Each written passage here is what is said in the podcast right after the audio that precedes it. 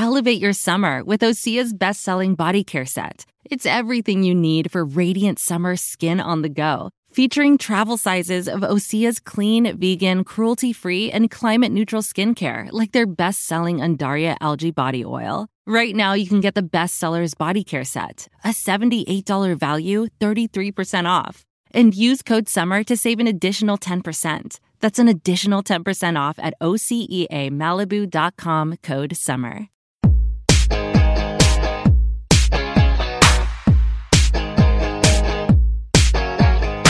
Welcome to another episode of the Dose of Leadership podcast, the show that brings you inspiring and educational interviews with today's most relevant and motivating leaders.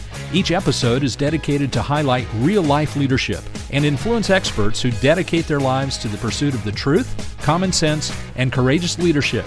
And now, here's your host, Richard Rierson. Hey, greetings and welcome to the show. Thank you for tuning in to Dose of Leadership. Thank you for tuning in for this special edition, this special episode Dose of Leadership, where we continue our, our Equity Bank series focusing on entrepreneurship and leadership. And today we focus on Ronnie Leonard. We highlight her life, her career. She is the CEO and president of Balco Incorporated.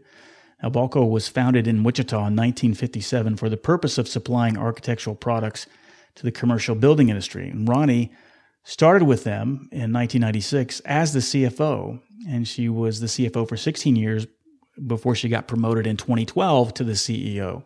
And I love her story because um, at the time she was giving uh, the um, position or offered the position of CEO, she didn't see herself as the CEO. And I love it when people have this humble, teachable spirit coupled with this intensity of will. I talk about it all the time on the show. And uh, Ronnie definitely has it. Um, she didn't see herself as a CEO. She um, authentically and vulnerably talks about her limiting beliefs in this episode, which I think is a powerful thing. I wish more CEOs like Ronnie would have that mentality, that attitude, that leadership philosophy that it's not about them, it's about the people. Um, and I think that, cup, that that humble, teachable spirit, coupled with this intensity to succeed, to always do the right thing, to perform uh, everything, um, this is what I like about Ronnie, and I think you're really going to enjoy this conversation with her. She definitely understands leadership. She definitely understands um, uh, all aspects of company operations, production, finance, executive management. But again, the key thing here is she understands leadership and life and the importance of it in every aspect of your life. So I really think you're going to enjoy this conversation with Ronnie Leonard. Again, the show is brought to you by our friends at Equity Bank. Equity Bank, I believe, is one of those special banks where they understand what it takes to start and grow a business. That's what I like about them. That's why I'm so happy and privileged and honored to have them sponsor this series because it's been exciting to watch them grow into one of the fastest growing banks in the Midwest. Equity Bank is now listed on the NASDAQ exchange and has locations all across Kansas, as well as Oklahoma, Missouri, and Arkansas. I'm excited to see what the next 10 years is going to bring to Equity Bank. Clearly, this team knows how to lead for growth. And so if you feel like your current bank is more of a follower than a leader, then I want you to check out my friends at Equity Bank and work with the bank that really understands your needs. That's definitely what Equity Bank stands for. Thanks for listening to this episode.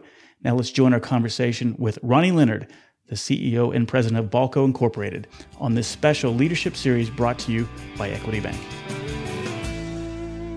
Ronnie, I'm so excited to meet you. I, I got this call last night to do this interview, so it's kind of a last minute. But man, I tell you, I'm excited to sit down with you already, and we got some leadership gems to share with everybody. Thanks for coming on the show. Thank you for having me.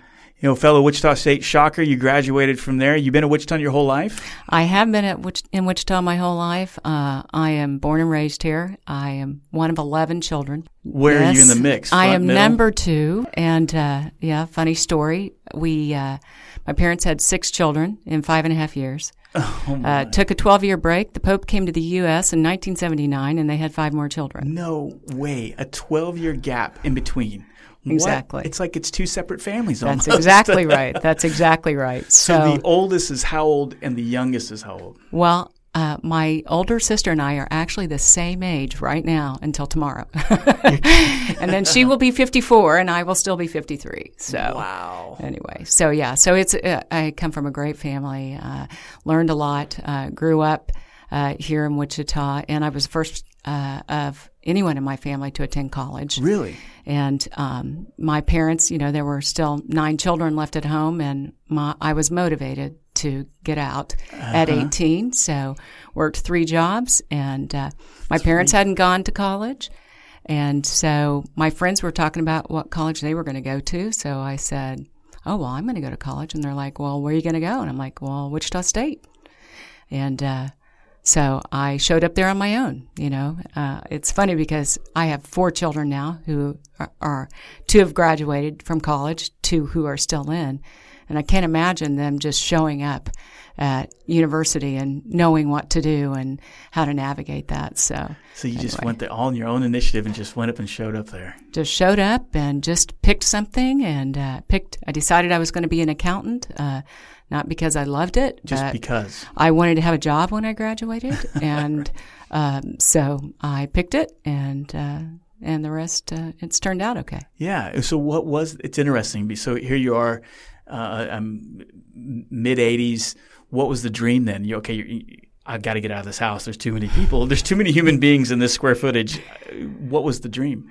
Uh, that was exactly right. Um, I grew up in a small, uh, uh, you know, uh, community north of Wichita, and that was exactly right. I wanted to get out. Uh, my mom and dad were, as my mom liked to say, always robbing Peter to pay Paul, and uh, you know, living paycheck to paycheck. imagine, and um, and that's not a life I wanted. Mm-hmm. Uh, it was chaos, and I wanted uh, control and and uh, security. So uh, the way to get that, I felt, was to go to college and to get an education. And that is one thing I learned from my parents is that you just have to work hard. Yeah. And so, uh, in that respect, you know, they they uh, you know set me uh, on the right path. So we were in college, and, and you picked accounting, and, and you became a CFO. So obviously, you didn't waver or change majors. You stuck with accounting. I mean, did you did as you got into it, we're like, yeah, this is me. This is who I am. Or was it just something you felt like you had to do? Uh, it was more something I had to do. I mean, um, I just picked it, not knowing anything. Mm-hmm. You know, mm-hmm. my kids now, you know, my kids that are in school, they, they worry about, oh, I don't know what I want to do. And mm-hmm. I was like, I didn't know what I wanted to do either. And I just picked something and it, and it turned out okay. Right. And, um, you know, I think they, I think there's a misconception that you have to know have your whole life planned out point, as yeah. as these kids uh, that are going off to school and and that's just not the case and um, so you know just it turned out I do like to do puzzles, which really that's what accounting is. It's puzzle solving. That's right. Everything has to fit, and uh, so in that respect, you know, it it's uh, it's been a good field for me. Yeah. So probably intuitively. I mean, you kind of knew what your strengths were, and for whatever reason, you were probably drawn to accounting because you knew, you know what I mean? That's how you were kind of wired, maybe. I don't know. Right, right. Well, I knew I couldn't be a teacher or, right. uh, you know, or a, uh, you know, a nurse or a doctor. It was like, no, that has, that was not how I was wired, as as you say. Uh, definitely more numbers and and uh, and you know control and things yeah, fitting together. So. Yeah, right. Typical things I'd want to see in a CFO or a CPA or accountant. Right, I see that. I get that. And and so how did we find ourselves as a, as a CEO of a manufacturing company for the last six years. How did we get there? Well, interestingly enough, while I was in college, uh, I was in a sorority at Wichita State, and one of our alumni asked me if I wanted to do part time tax during the uh, during the school year, and they would work around my schedule. And I said, sure. So I did that, and after a year, they said well, do you just want to come work for us full time? So I didn't have to interview when everyone else was interviewing and being all worried about were they going to, you know, get a job. And so I just kind of fell into it. And, uh, so then when I started there, they were like, well, you know, you have to sit for the CPA. And I'm like, oh, okay. That had never been a goal of mine, but because of where I ended up, it was just expected. Right. So I ended up uh, taking the CPA and passed it. And, uh, and then ended up going to work uh, for a client as a controller. Did that for five years, and uh, and then I got the opportunity to come to Balco uh, 22 years ago uh, in the capacity as CFO. Did that for 16 years, and now I'm the CEO after six years.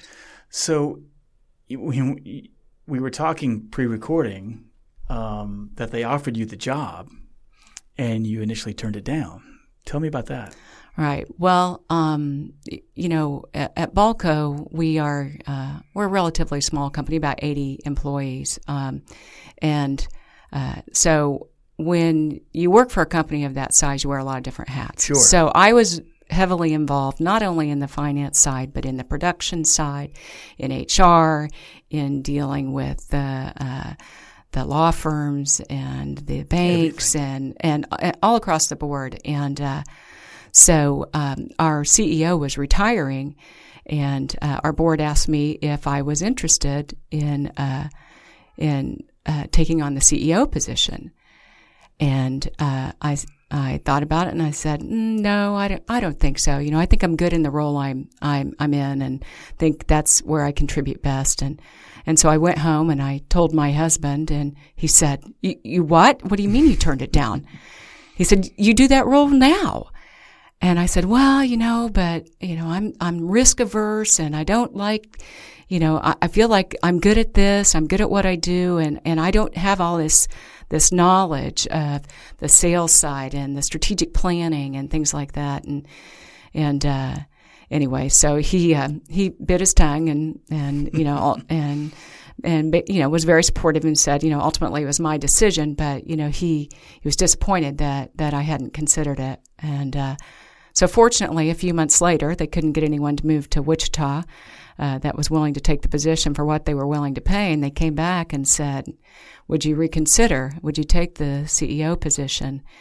And uh, and at that point, I decided I didn't need to know everything. That I did have good people that I was surrounded by that had the sales expertise, and uh, and that and that there wasn't any reason that I couldn't uh, continue to be successful in the CEO role. Yeah, I love that story for a whole host of reasons. First of all, I love the uh, because what I sensed is when you originally turned it down, I love how the limiting beliefs that you had. I'm, I'm sensing there was a huge part of you that probably said, you know, I think I'd like to do it, but there was probably a lot of head trash noise telling you, who are you thinking you could do this, right? And, That's exactly right. And it, it took me a long time too to figure out that we all have no matter what levels of success we've seen somebody or levels of significance that we've seen somebody accomplish, they still deal. We even today. I mean, I deal with it. I'm sure you deal with it even mm-hmm. to this day, right?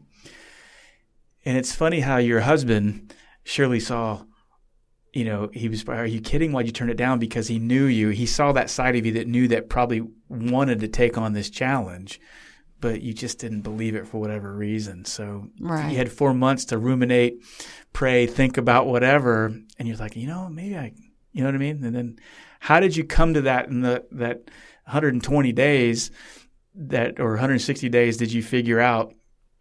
Yeah, okay, I do want to take this on. I mean, what happened? You know, what what made you realize? You know what? I am surrounded by smart people. I don't have to have all the answers. What do you think that caused right. you to realize that? Well, I number one, I know, you know, my husband's support was one thing, but also, um, I have a true love for the company and right. our employees.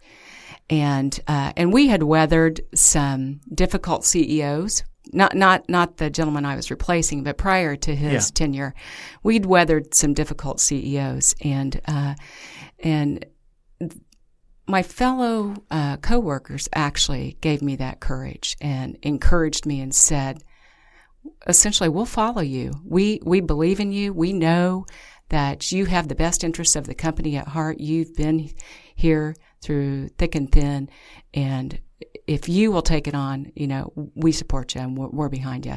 And so that was a big uh, that was a big reason why I agreed to take it. I love that, and what a confidence! I think that's you know maybe maybe that was the first time, but to hear somebody say that to realize, man, I to realize the influence that you have over the, we don't see it in ourselves one time. I always contend that we don't realize how much influence we actually have. I think sometimes, in, what I see from you, sitting across from you, that you do have this intensity of will about you, but you have this humble, teachable spirit. And it's that combination that I think makes great leaders. I see that in you just from sitting across. Well, I appreciate that. Well, I think we should be friends. that's right. After this, but I'm thinking eh, and I say this on the show a lot, and I don't, and I, I didn't come up with that Venn diagram myself. That came to me uh, when I read Jim Collins' Good to Great, you know, 18 years ago, where he talks about that type of leadership, that intensity of will with that humble, teachable spirit. And it's been a guide that I've, when I coach and even myself, I try to, that's the sweet spot that I, I seem to hit. Because when you look at, and I don't know why we do. I think I know why we do this, but even from the playground when you're in grade school and they're picking team captains, it's always the gregarious, you know, type A personality that do this. When you're coaching your little league, your kids' little league team, and they're looking for someone to volunteer for the the snack parent, you know, there's always some guy that oh do it, you know, and and we and we we shy away from that, you know. I'm an introvert. You seem like kind of an introvert. I don't know you that that well, but you've got you're you're introverted, but you've got an intensity about you. You got an authenticity about you and a vulnerability about you that exudes strength. Right? It's that dichotomy that I think is so powerful that I don't think a lot of leaders.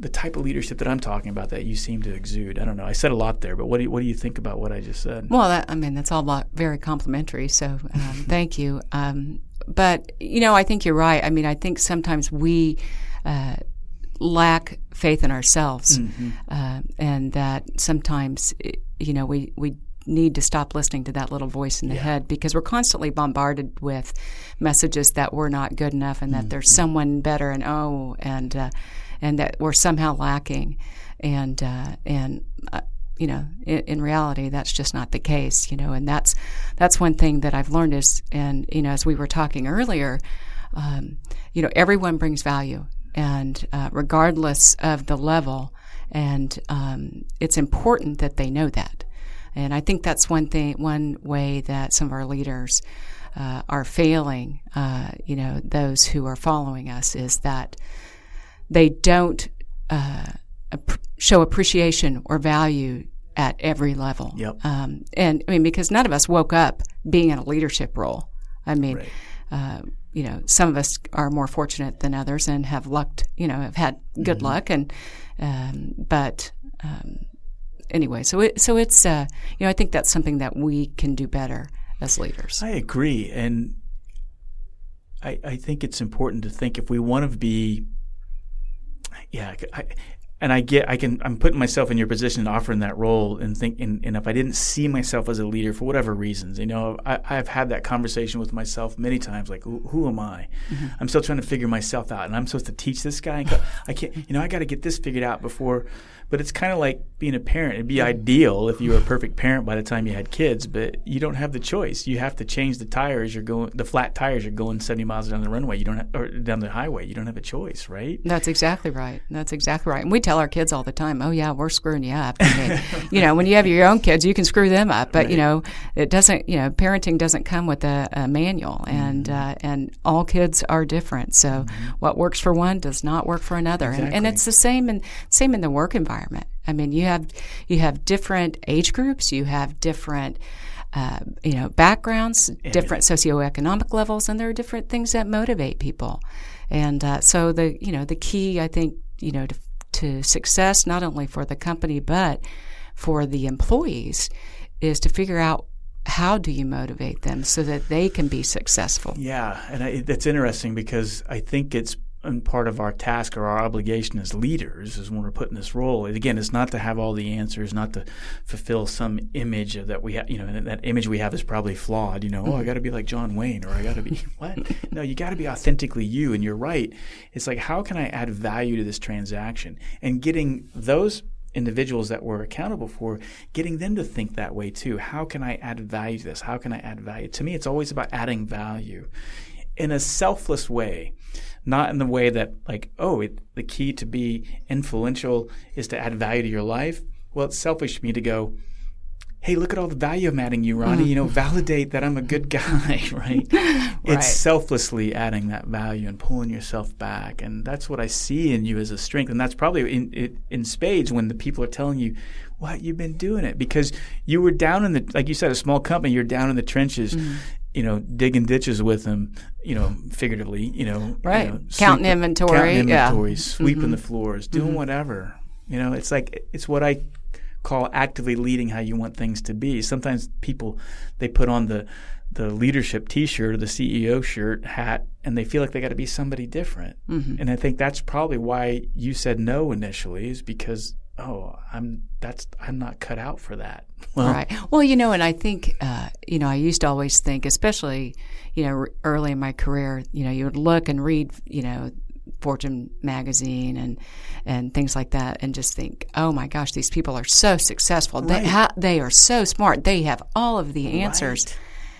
And, uh, you know, probably nine times out of 10, they just surrounded themselves with good people. I mean, not, not, don't get me wrong. I know that there are some brilliant, brilliant people, but, uh, you know, I well, mean, it's, it's you not. It's almost like you need other people, like you need people like your husband and other people that love you in your life to remind you how much value you bring. Because that humble, teachable spirit, just by this, that having that nature, you don't you don't like promoting yourself, right? Right, and right. so you need people, just like you're reminding, you know, man, I, I love having you on the team. This is what you do great, and mm-hmm. reminding them of the value they bring to the table, right? And, right. Well, and that, and I will consider my life to have been a success if I can help someone else to reach their potential. Right. I mean, that's that to me. That's that's more valuable to me than a raise. I mean, if, if, if I can get someone, you know, like I said, I grew up in a blue collar community north of Wichita and where a lot of people didn't go to college. Uh, mm-hmm. You know, some people didn't finish high school. Um, and so if I can take someone and that I work with and, and be, you know, help facilitate you know that mindset that hey you can do you right. can do whatever you want you you just have to put your mind to it and you know and work hard and and what can we do to help you and if they can take that advice and and uh, and be successful and make uh, you know make a change in their life for the better then that's that to me would be a life well lived Hey, we're about halfway through the conversation, but I wanted to take the time to talk about my good friends, the sponsor here of this special series at Equity Bank. Have you ever noticed that most business bankers seem to really understand just one thing? It's banking, right? And not a lot about business. It makes sense since most banks were built generations ago and now they're often run by caretakers, not business builders. Well, it's not the case here at Equity Bank. The bankers at Equity Bank didn't inherit a bank generations ago. They built one of their own. They know that building something takes expertise vision, and hard work. And over the past decade, they've built one of the region's fastest growing banks by working side by side with customers, with entrepreneurs, with leaders in communities, all throughout Kansas, Missouri, Arkansas, and Oklahoma. Recently, Equity Bank was listed on the NASDAQ exchange, which gives them even greater capabilities to take on those big deals that growing businesses need to keep on growing. So if you're tired of talking to bankers who've never really ran or owned or built a business, and I think you're going to be pleasantly surprised when you talk to my friends at Equity Bank. Thanks for listening to this show. Let's get back to the conversation, this unique and special series on leadership and entrepreneurship brought to you by my friends at Equity Bank.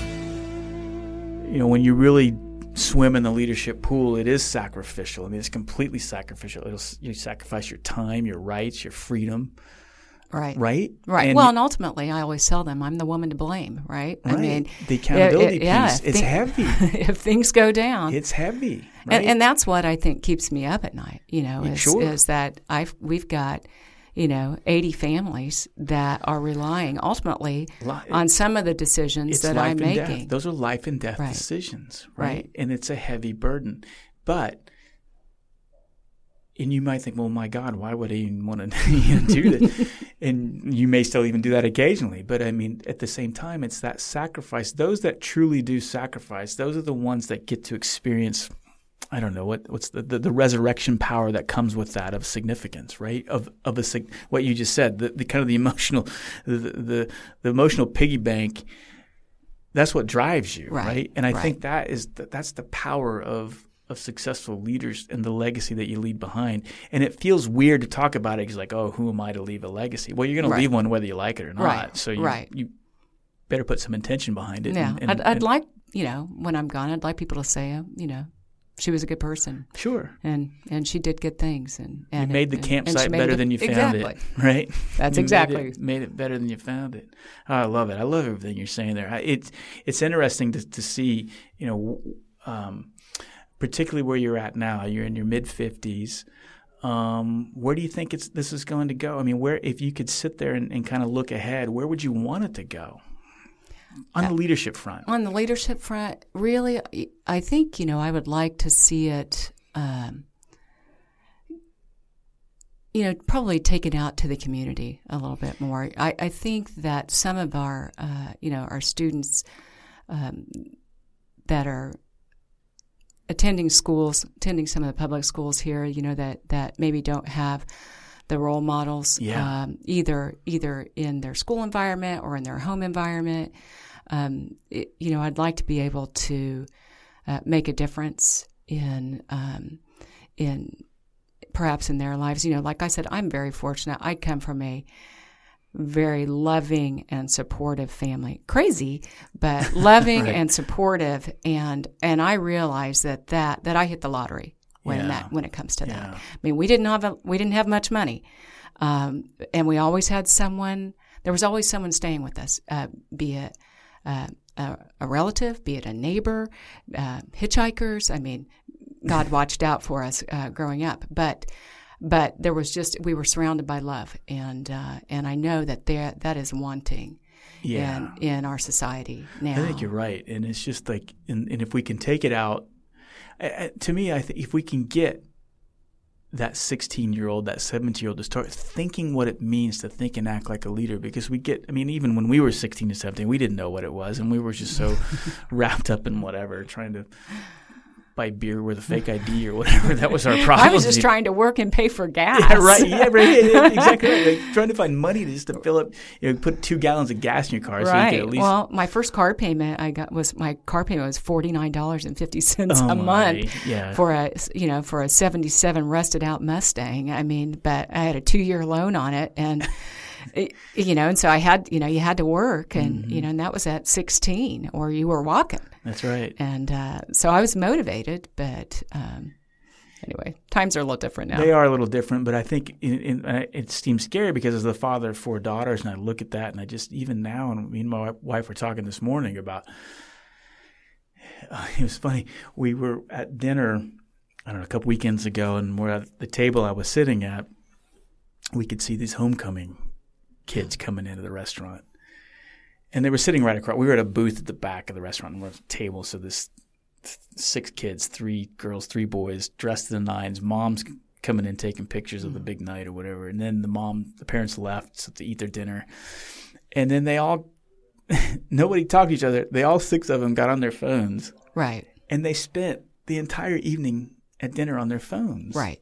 And I was like, wow, things are really different. And, you know, and, and we get so, and even listen to my daughters and talking about what the kids are talking about, what's important. And I'm like, uh, and I don't mean to sound like an old fuddy duddy, but if they just understood the value of, of this kind of sacrificial leadership, you know what I mean? Of, and giving back to the community. And it, it's all tied, to me, it's all tied together from the family to yourself individually to get over the head trash to uh, add value to every transaction, right? That to me, that is the secret sauce. Right. Well, I, I believe that, and I was raised this way, that, you know, all of the blessings that we have is so that we can be a blessing to someone else. Exactly. I mean, that's what it is. It's not mine.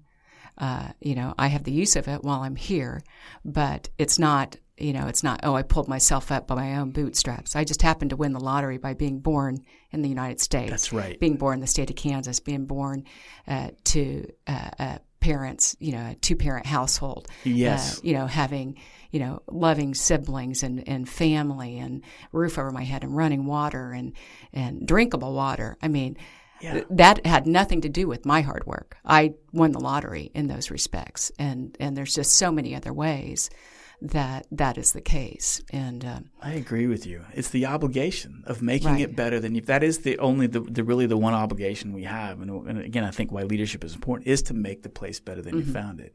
Otherwise, you're shaming the angels, right? well, well, to, to whom much is given, much is expected. exactly. Right? Right. So, um, and that's not why we do it, but there's there's just that there's that knowledge that there's you know it comes with some expectations as It to what you're going to do with it. It does. Very good. I, I- again, father four daughters. I'm always. I love on this show.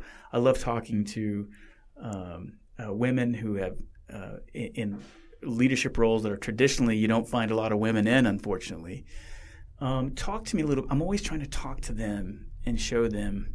I've worked with some, and I contend to this that some of the best leaders I've ever worked for have been women.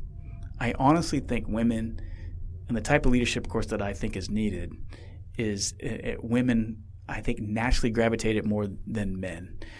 I don't know if that's wiring or if it's the way the society is or what. I don't. At, at this point, I don't care. I can't figure it out. I just know from my experience, like some of the best leaders that I have worked have been women. Some of the worst leaders I've worked for have been women too.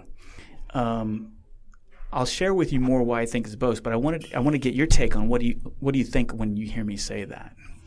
Um, not surprised uh, because I too have worked with some great women. I've worked with some not so great women, and um, you know, being a woman now, um, you know, in this business climate, I, I think we have we definitely have much more of a voice than we have in the past.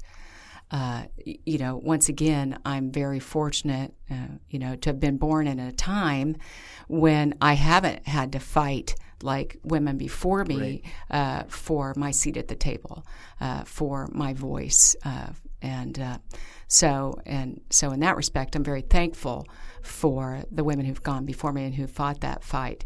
But um, but I think you know as, as I mentioned earlier, you know, I read the uh, Lean In by uh, Sheryl Sandberg, and and uh, it's funny. Um, I have a 28 year old daughter who is a CPA and, and a controller at a, a company down in Lima, Peru. She speaks Spanish fluently, so uh, so she, you know, read this book and encouraged me to read it. And uh, and one of the things that I'm known for at our office is I like to bake, and I bake cookies. If if we've got a, a department that is doing well and or has you know uh, hit some milestone, I will bake homemade cookies and bring them to work.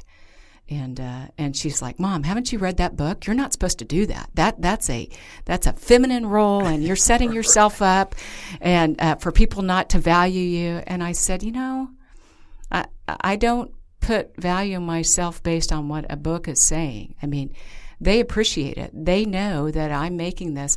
Number one, they know I enjoy it, but number two, it's a sign of appreciation. They know that I took time out of my day. I could have gone to the store and bought cookies. It's not the same as making homemade cookies with butter and you know and uh, Nestle's chocolate chips and peanut butter M&Ms and they just know that. And um, so I'm not, you know, maybe I'm not a typical uh, female uh, CEO, uh, but um, that's, I mean, but that's just, But but you're hitting on the point exactly why I said, and this is why I think where I've seen the not so great uh, leaders I've worked with who are women, the ones who are really fantastic.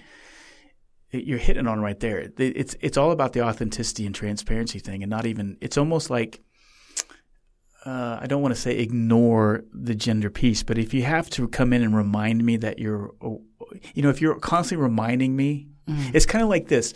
If I fly for the airlines, right, and the saying is, if if I am the captain, I have to keep reminding you that I'm the captain. I'm not a very good captain, right. right? That's, yeah, that's a, that's a good analogy. And it's kind of the same thing What I mean when we when we talk about these roles as CEOs, and I think, and I'm speaking as, as a man, as a father of four daughters. I, I want my daughters to be the most, you know, kick ass, you know, take them by the throat, don't take no prisoners, women that they can possibly be.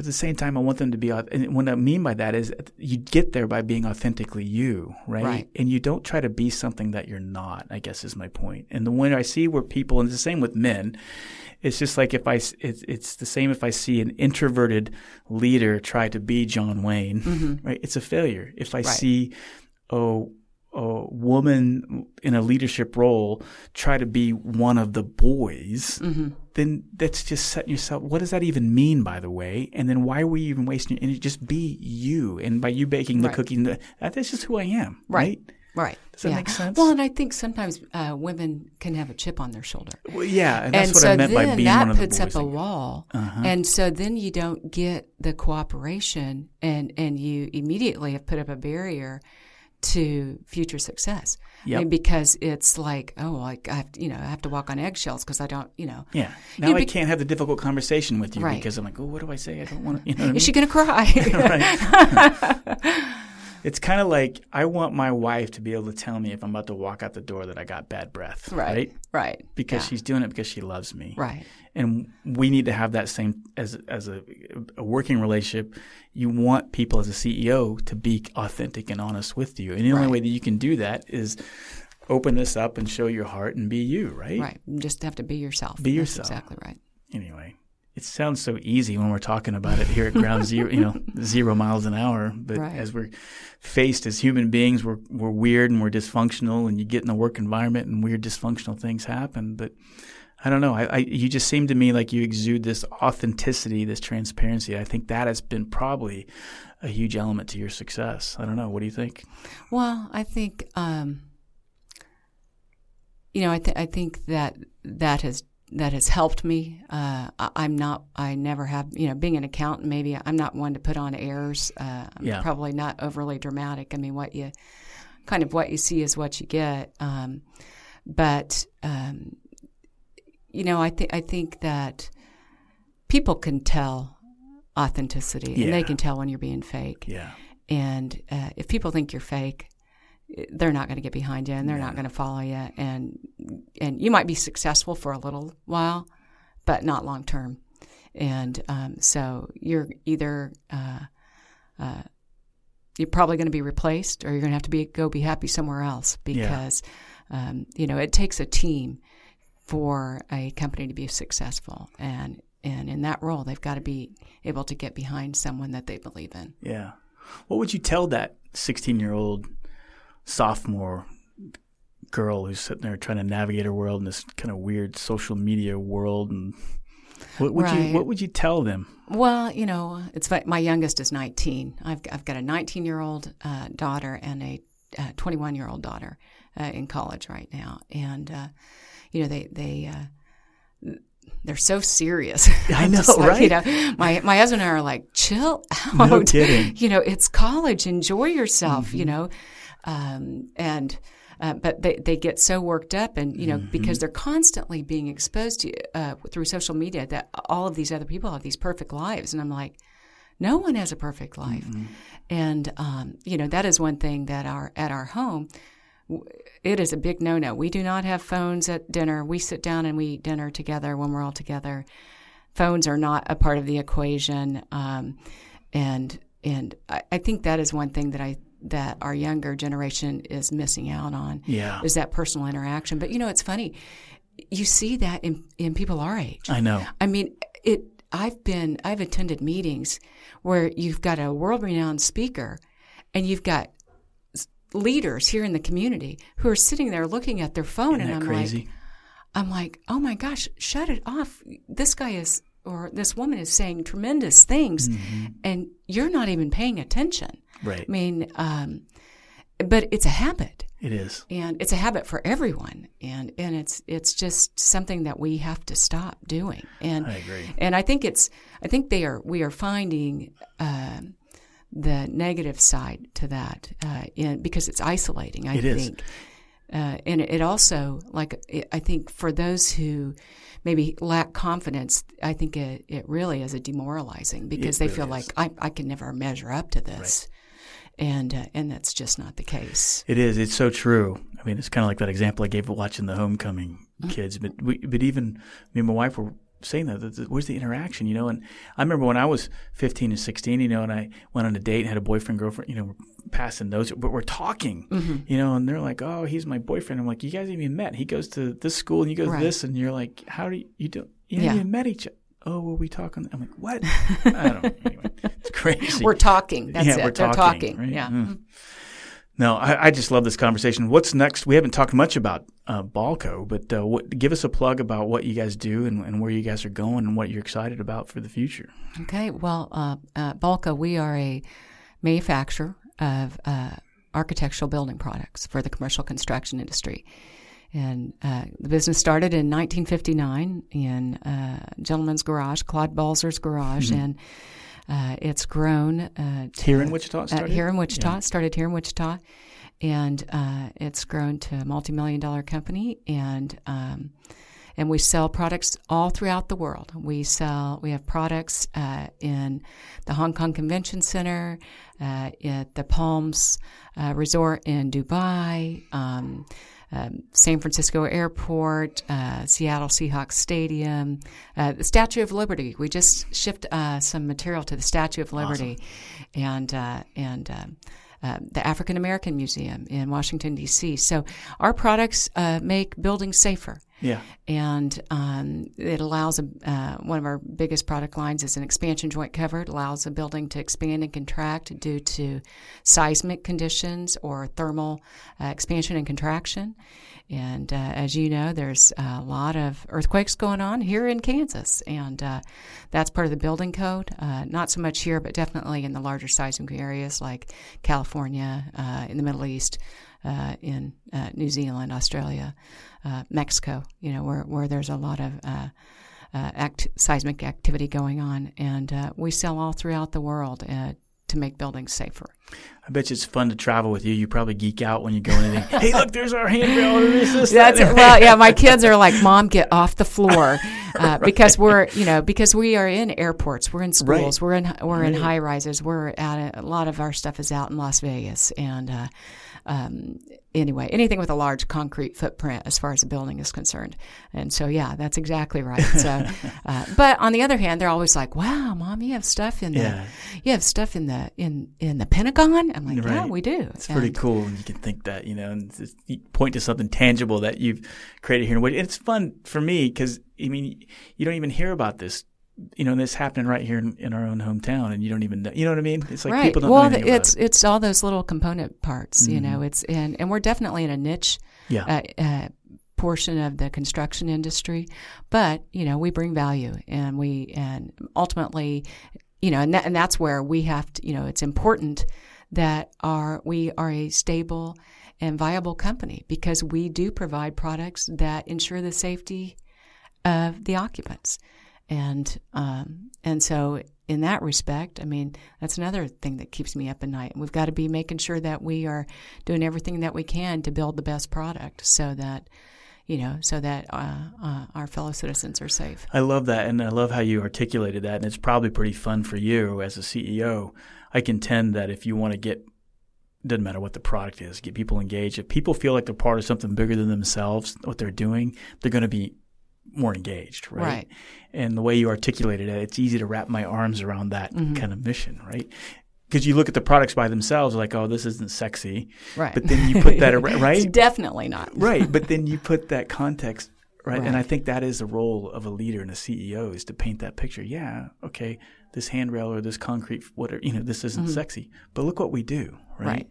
Right. And that is, I think, your primary one of you as your CEO, your primary role is to continually convey that message, right? Right. And That's exactly right. Yeah, I love it. I love it. I've loved this conversation. I hope you got some value out of it yourself. Well, it's I appreciate fun, it. Thank you, you know? for the opportunity. It's it's uh, been a very good experience, and I appreciate that. How can people reach out to you, find more about you and, and Balco? Well, uh, if, if they want to fa- find out more about our products, they can uh, log on to our website, www.balcousa.com and um, it will they can see all of the features uh, of the products we offer as well as some of the uh, applications that uh, that our products go into and find out a little bit more about our team and uh, and what we do and and uh, you know hopefully we'll will continue to grow and thrive and and and be around for another 60 years. That's our goal. I love it. Thanks for coming on the show. It's All been right. so much fun. Appreciate Thanks. it. Thank you.